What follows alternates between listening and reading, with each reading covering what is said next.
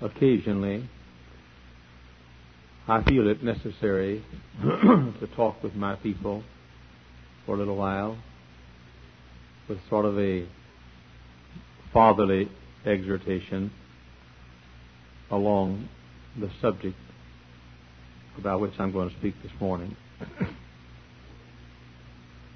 I holler so loud against sin, stomp my feet so hard, cry so much, and fight it so much. I guess it would be easy for you to get the idea that I have a few pet peeves and a few things that I just especially hate. That I don't want you to do what I don't want you to do. But for 28 years of pastoring and 30 years of preaching, I've seen people come back from sin. I've never seen anybody come back laughing. I've seen them laugh while they were there, but never seen them laugh on the way back. Thirty years, I've been welcoming folks back to the arms of God. They never look as good as they did when they left. They never sparkled as much as they did when they left. They never smiled as much as they did when they left. Believe me when I say this. When I preach against sin, I have no desire for you to conform to my own whims and fancies. I want you to be happy. I hurt when you hurt. I hurt this morning for John Penley. And I weep when you weep. And I cry when you cry. And I feel bad when you feel bad.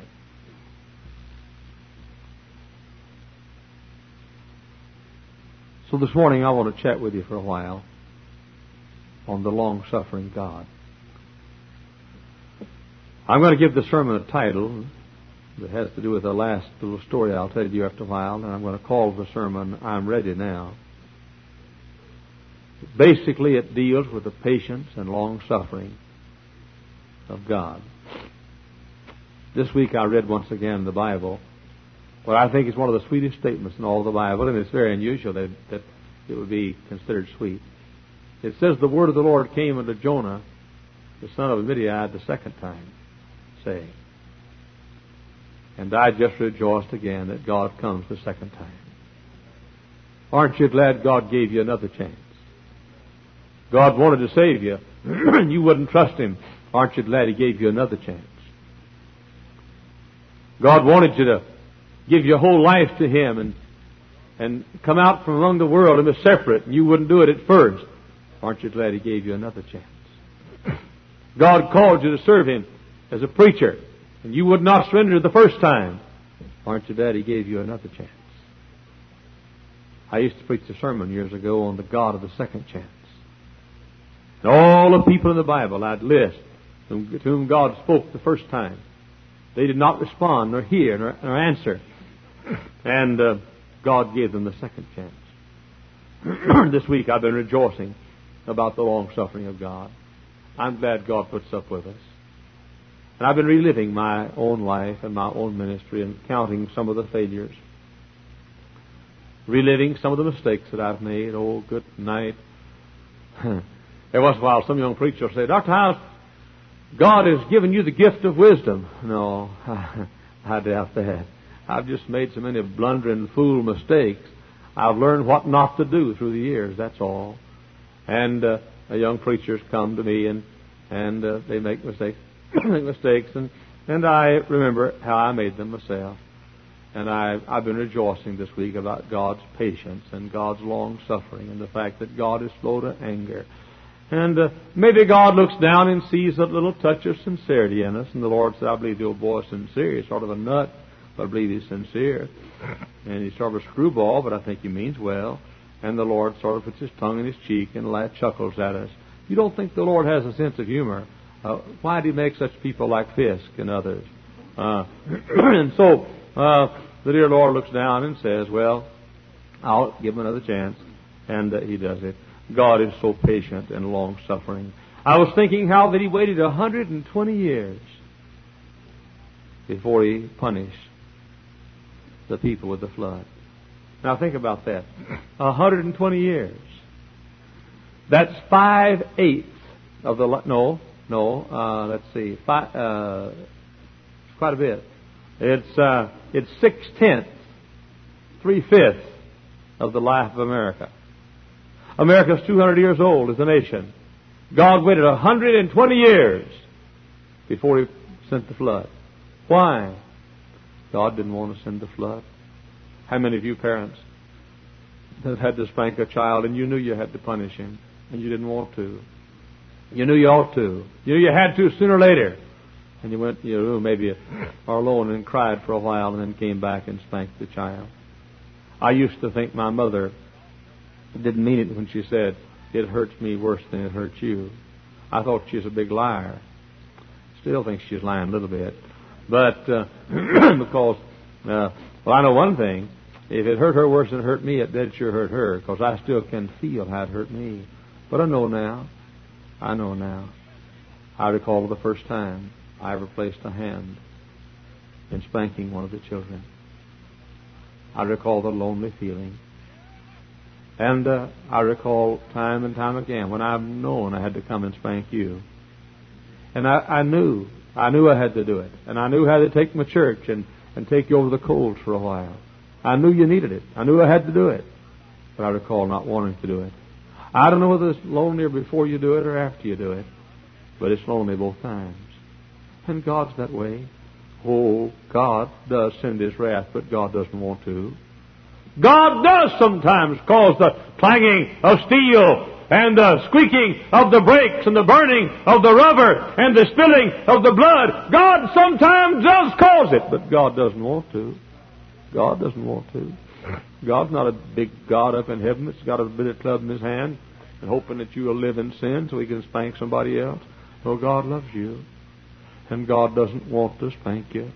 And God wants to send you good instead of bad. And God wants you to smile instead of cry. And God wants to feed you instead of make you go hungry. And God wants to keep you well instead of putting you in the hospital. And God wants your baby to live instead of die. God's long suffering. And He's so patient. Um, I was reading this week about the church of the Laodicea, that wicked church, the please the people church, neither hot nor cold, the Laodicea. and yet our Lord said, Behold, I stand at the door and knock. He's outside the door of the church at Laodicea. And I stand at the door and knock. He walks into that church. And if you'll check the Greek, you'll find it means, Behold, I'm taking my stand at the door and knocking. Or better still, I'm standing and standing and standing and standing. God says, I'm going to knock. I'm going to knock. I'm going to knock. I want in. I know you don't want me in, but I'm still going to knock. I was down in Dallas the other day preaching uh, for the of the Lord National Convention, and on Sunday night, 8,000 people were there from all over America, and I was burdened, and I was in my in my room, and I prayed a while and studied a while. Then I decided I'd take a bath, and so while I was bathing, little hands knocked on the door, like that. And I can tell little First Baptist Church knuckles anywhere in the world because they knock on the door in my study time and time again. Well, there I was. I was in the bathtub. I want to take a bath once a week, whether I needed it or not. And I, I, uh, so then, and I couldn't go to the door, and and knocked again. And uh, so I got out of the bathtub and uh, didn't wash my ears too well, and just uh, sort of dried the dirt off my feet.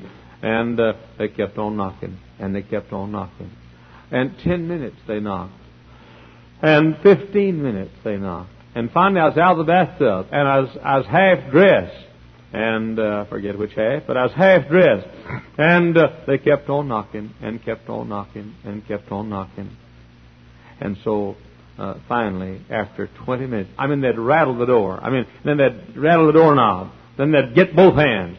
Then, then two boys with each hand would knock on the door. Then take their fist and do it like that for a while. For 20 minutes. And finally I opened the door and I told them I'd been taking a bath. And it was two little boys in First Baptist Church. Their parents were in Dallas. One of them had a newspaper in his hand to give me, and the other had an orange to give me. And I said, Thank you, fellows. And then, as I turned to walk away, one of them said, And Brother Hyles? And Brother Hyles? And I said, What is it, son? And he said, timidly, with his eyes filled with tears and his lips puckering, I love you. And I said, I love you too.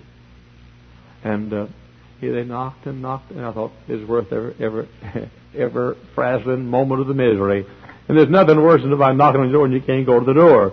And uh, but uh, our Lord says that's the way I am. I won't. I'm, I'm standing at the door and I'm knocking.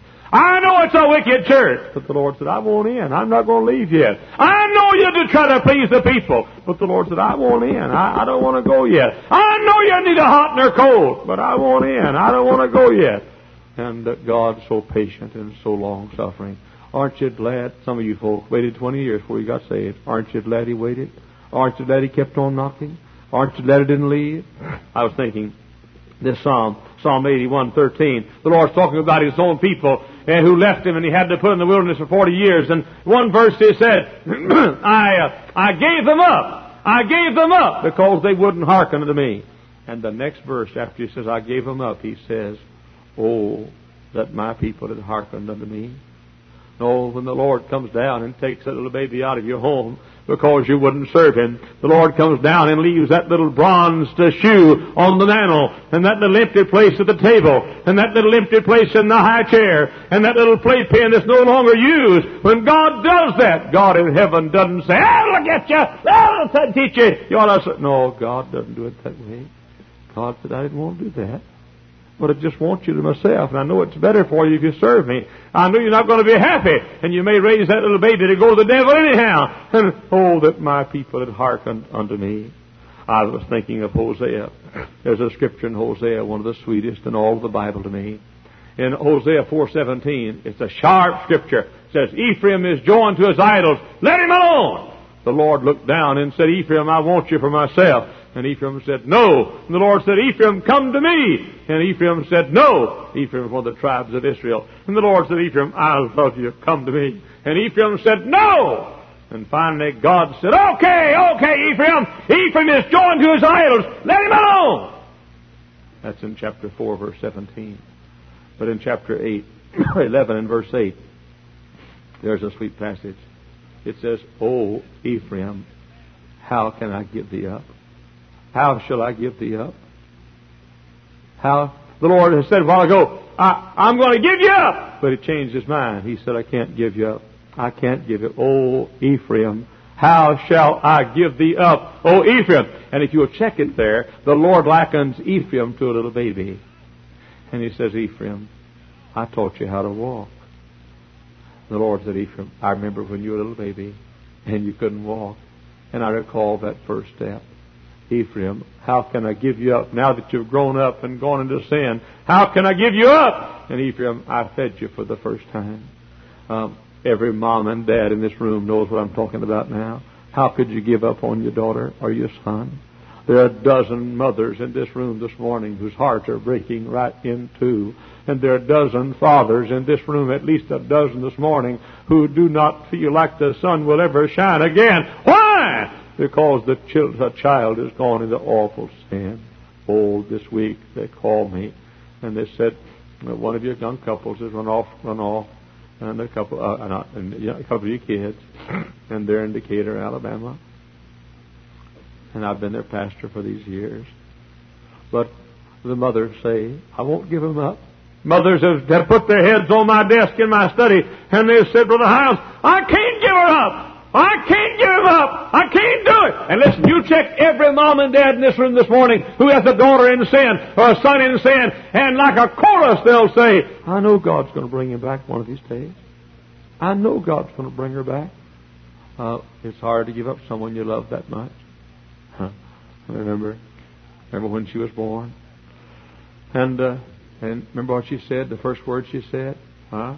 You men know what the first word the baby said was? It was Dada. You ladies, God bless you. You can't hear very well. You thought it was Mama, but it wasn't.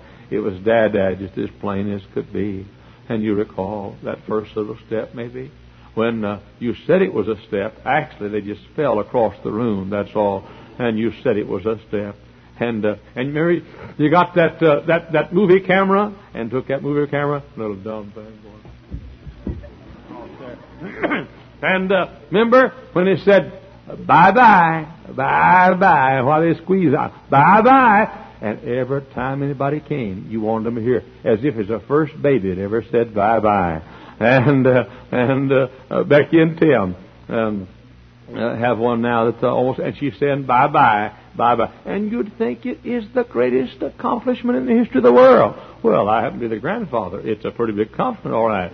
And no, no baby ever quite said bye bye, quite like she says it, of course. And uh, bye bye. And God said, "That's the way I feel towards you, Ephraim. How can I give you up? How can I give you up?" And uh, oh, and the Lord said, "If Ephraim, I fed you when you were a little thing. I fed you. Anybody that's ever fed a baby knows what that is. yeah." Uh, that's what we have nurseries for. So show them, show them the nursery real quick, like if you would please. And they talk about them, and they, they begin to cry. But uh, anybody ever fed a baby? Well, Dave loves to tell one of his sermons. he tells across the country how he's a little boy. We're sitting at the table, and he wouldn't eat his green beans. and so I said, son, eat your green beans. He said, no. Now, I don't care if you're a little boy, or a little girl, or a deacon. You don't say no to me. No. Deacon, when I tell you to eat green beans, you eat your green beans. and so he said, no. And I said, eat your green beans. No. Oh. No. I didn't teach him that word. He'd been playing with some deacon's kids, and he learned that word. And so I said, eat your green beans. And Dave loves to tell this in his sermons. He said, no. So I took up a little spoonful of green beans. You remember how the head bobbles, you know, and you try to hit the thing, and in it goes, and then right back out. You scrape it off like that, right back out, and you get about a tithe in every time you put it in. You know, and nine tithes come back out. And uh, I said, "Now, son, you listen to me. you're going to sit there, and you're grown if you don't eat those green beans. By the way, he'd still be sitting there if he hadn't eaten them. He sat there two hours." And the way he tells it is a little bit exaggeration. He says that, that I so impressed upon him the, the fact he had to eat green beans. Till he got all the green beans in the house and ate all the green beans and then went next door and asked them if they had any green beans they could feed him. And, but now, and, and the Lord said, I fed you when you were a little thing and I saw your head bobble and I tried to keep the food in your mouth. And the Lord said, Ephraim, I love you, and I can't get. First he said, Ephraim is going to his idol. Holy Spirit, let him alone. But the Lord said, No, Holy Spirit, go back to him. Go back to him. I didn't mean it. I love him, and I don't want you to, to forsake him. And the Lord this morning walks up and down the pews and aisles of this building, and the Lord says, I want you. God wants you. I don't know why, but God wants you. I don't understand it, but God loves you. I don't know why, but God wants you more than anything in all the world. He wants you to love Him. He wants you to serve Him. He wants you to please Him. He wants you to know Him. He wants you to fellowship with Him. And if you don't come to Him, the Lord is long suffering and patient. In Numbers 14:27, He said, "How long shall I bear with this evil congregation?"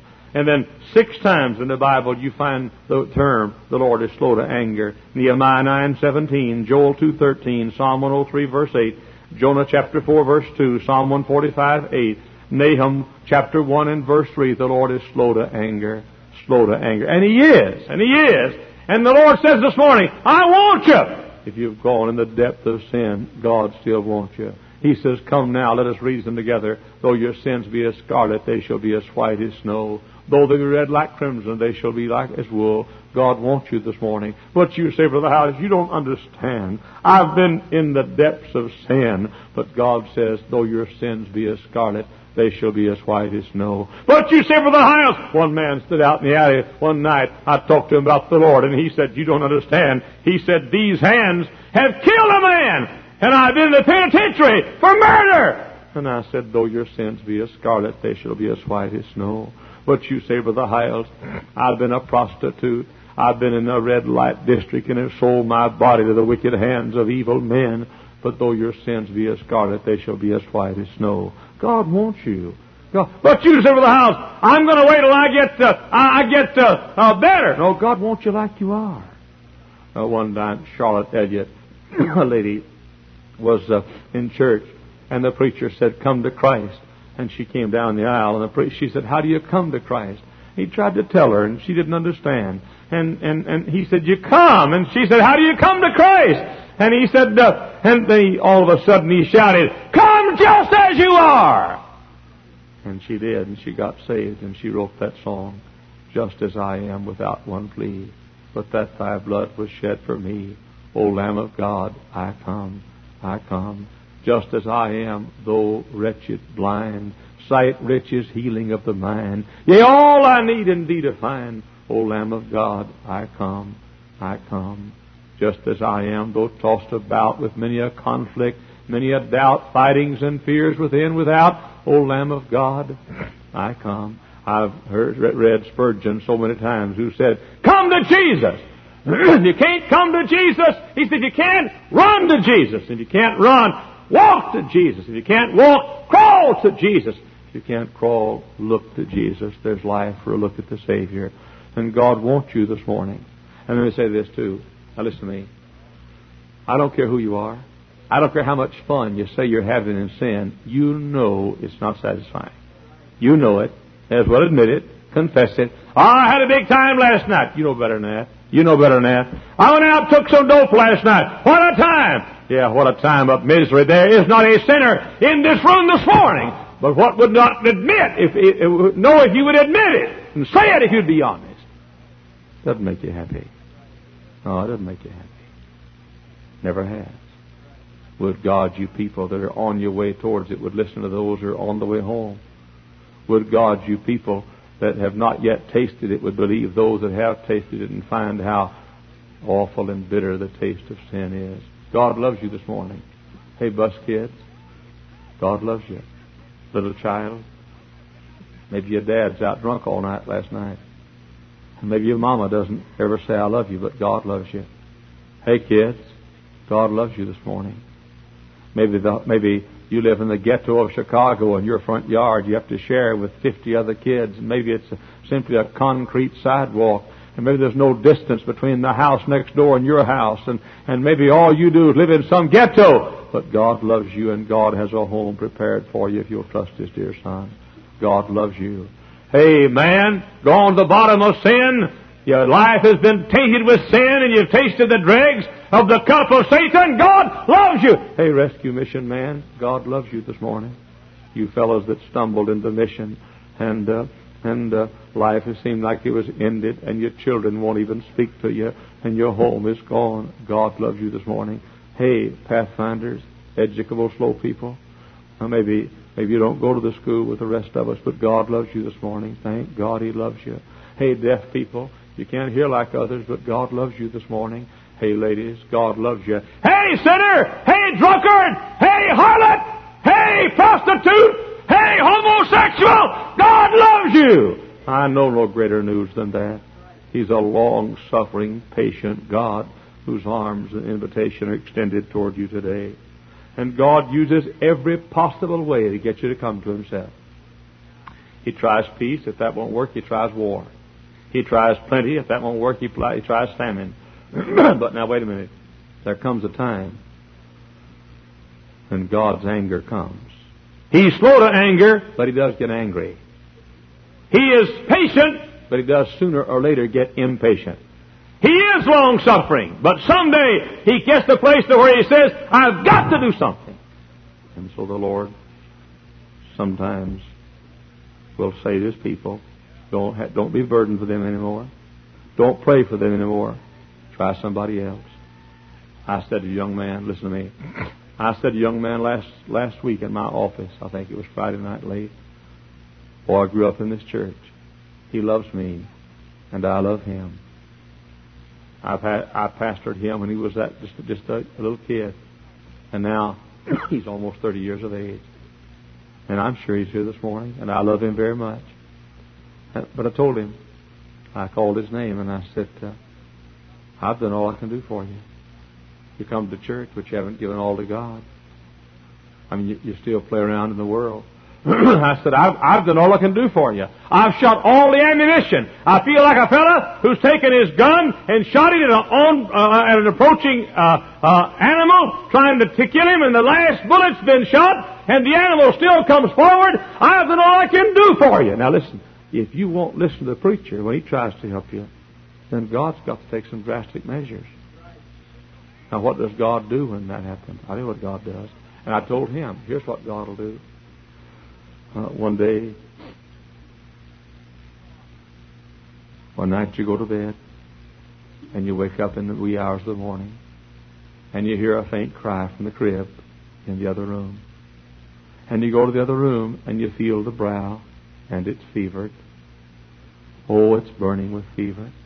And maybe you get some alcohol and maybe you rub alcohol on the body. Or maybe you get some co- a cold rag and rub a cold rag on the body. And you give an aspirin to try to cut the fever. The fever doesn't cut, and the baby's breathing sort of heavy, and uh, then then you heavily, and you take the baby to the hospital, the doctor, and the doctor puts the baby in the hospital, and uh, I've been there, and if you have, and you walk and pace the floor, and you wonder, oh God, what is it? What is it? What is it? And finally, the doctor comes out and says she's gone. And then there's a little casket about that long, maybe. And there are the tears. And there's the bronze little shoe up on the hearth, on the mantel. And there's the empty crib or the empty bed. Many of you know what I'm talking about. Ladies and gentlemen, God doesn't want to do that, but God's going to have to if He can't get you to come to Him. God doesn't want, God wants you to have a healthy baby, and God wants you to have a happy baby, and God wants you to serve Him. Well, let me tell you something. If God has to take your baby, God will do it to get you to serve Him. I, uh, maybe, maybe it'll be that you won't feel well. And maybe it'll be that you haven't served. And the preacher said, serve Him! And the preacher said, come to Him! And your mom and dad prayed for you, maybe. Or maybe one day, all of a sudden, you don't feel well. And you go to the doctor, and you have tests. And you call the pastor's study and say, pray for the test that they'll be negative. But you go back to the doctor, and the doctor says, you've got cancer. Or you've got to have open heart surgery. And then your mind wanders back to all the sermons where the house preached when I begged you to get right and I begged you to serve God and you wouldn't do it.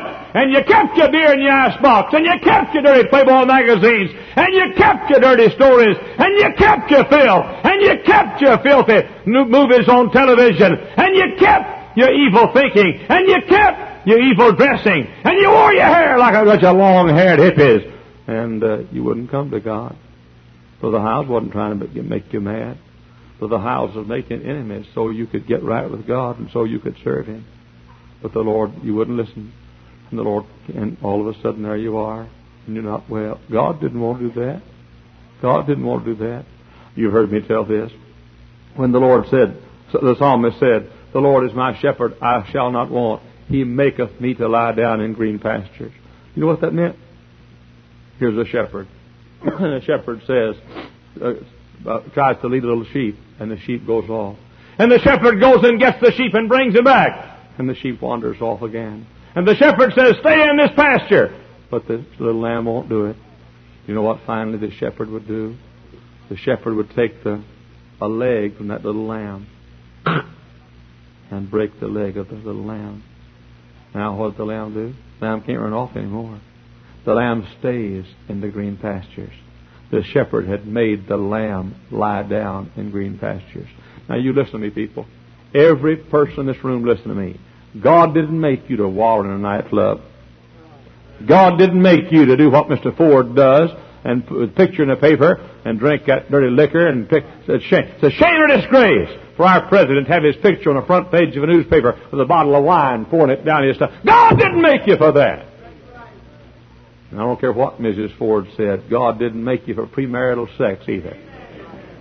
And God didn't make you to live like animals. And God didn't make you to curse His name. And God didn't make you to stay home on Sunday night and watch a television program while God's man is preaching. God made you for fellowship with Himself. That's why God made you. And God hungers for fellowship with you. because He loves you. But if He can't get you to serve Him with a compassionate, come unto me, He'll break your leg. He'll put you in the hospital. Maybe, maybe, uh, a, maybe you won't serve Him like you should. and a child about 13 years of age begins to rebel. You said, "He home on time?" She comes home late, or he comes home late. And after a while, "Ah, oh, mom, come on, you're too strict on me. Come on, dad, you're too strict on me." And you see that first little seed of rebellion coming in that child. And then maybe she slips out. And maybe she goes out the window at night and gets with the wrong crowd. And then one day, horror of horrors, you find it out. You never dreamed. If you've been right with God, you'll dream. But you never dreamed that suddenly you find out she's been smoking marijuana. And the whole world is pulled out from under you. And that little baby girl that you carried in your own body. You remember those days? You ladies remember? Remember? Your husband came home one night and you were knitting and he, you said, I went to the doctor today. And he said, uh, Oh, you got the flu? He said, Yes, I got the nine month flu. He said, you, you, you, you, you, yeah, that's right, that's right. And you ladies remember, you start getting bigger and bigger and bigger. When you laid on your back, you look like a pyramid in Giza. And you got on your stomach, you look like a rocker on a rocking chair. And you ate pickles for breakfast and watermelons at two o'clock in the morning and uh, and your face got sort of uh, uh, funny looking. It's fun looking already, probably, but got sort of funnier looking, and uh, and you and you, you you regurgitated. That's a Greek word for vomit, and and regurgitated every morning, and you felt sick at your stomach, and and and and uh, then one night, two o'clock in the morning, every baby is born at two o'clock in the morning. Not a baby has ever been born in daylight and two o'clock in the morning, reached over to your husband and you said, uh, the pains are getting pretty close. He said, don't, you worry, everything's going to be, all right. you said, thank you for your calm consolation. And so uh, you told him where the suitcase was, and, and he went and got the garbage can instead. And so you got the suitcase and took it out to the car.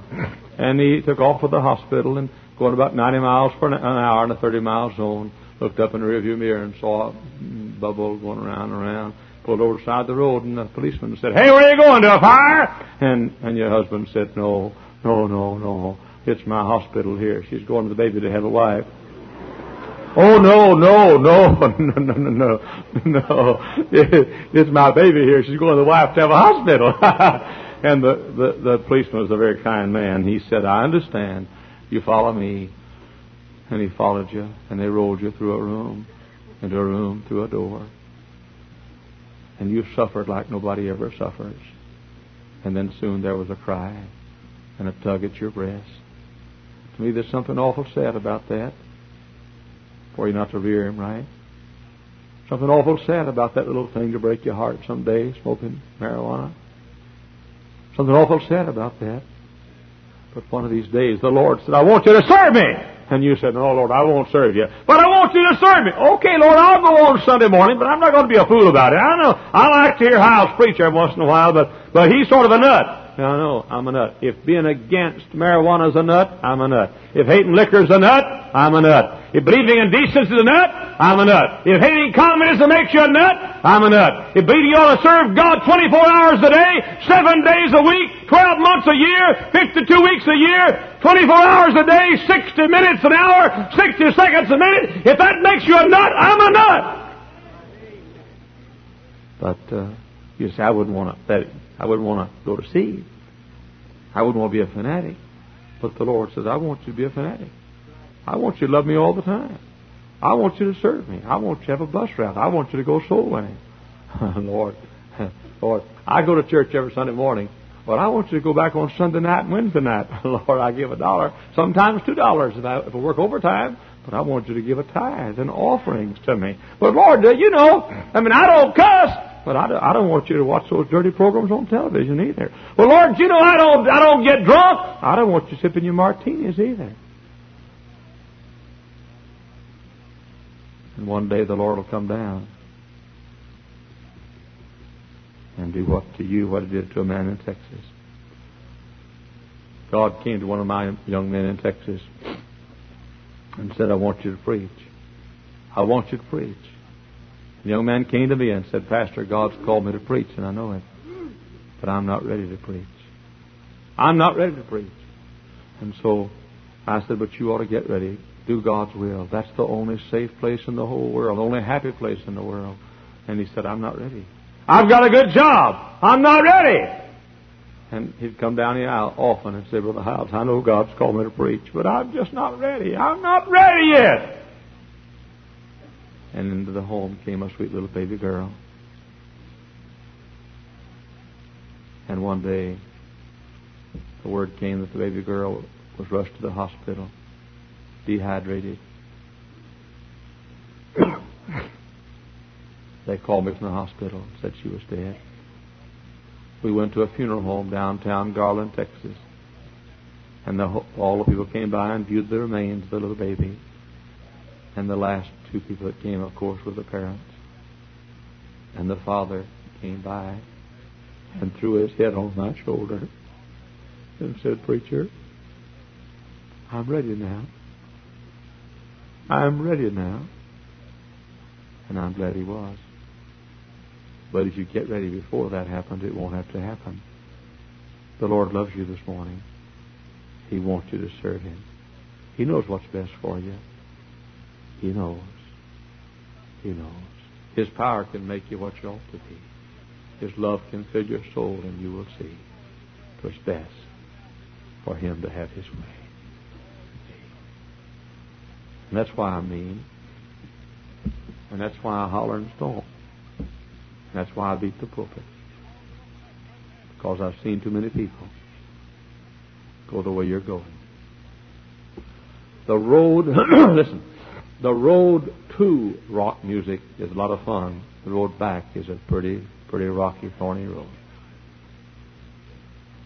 The road to loose morals is mighty, mighty beautiful. The road home is awful sad. This mini-skirted, short wearing, paint wearing, loud mouth, rock music generation has a lot of fun on the way. Ask Patty Hearst how the trip is back.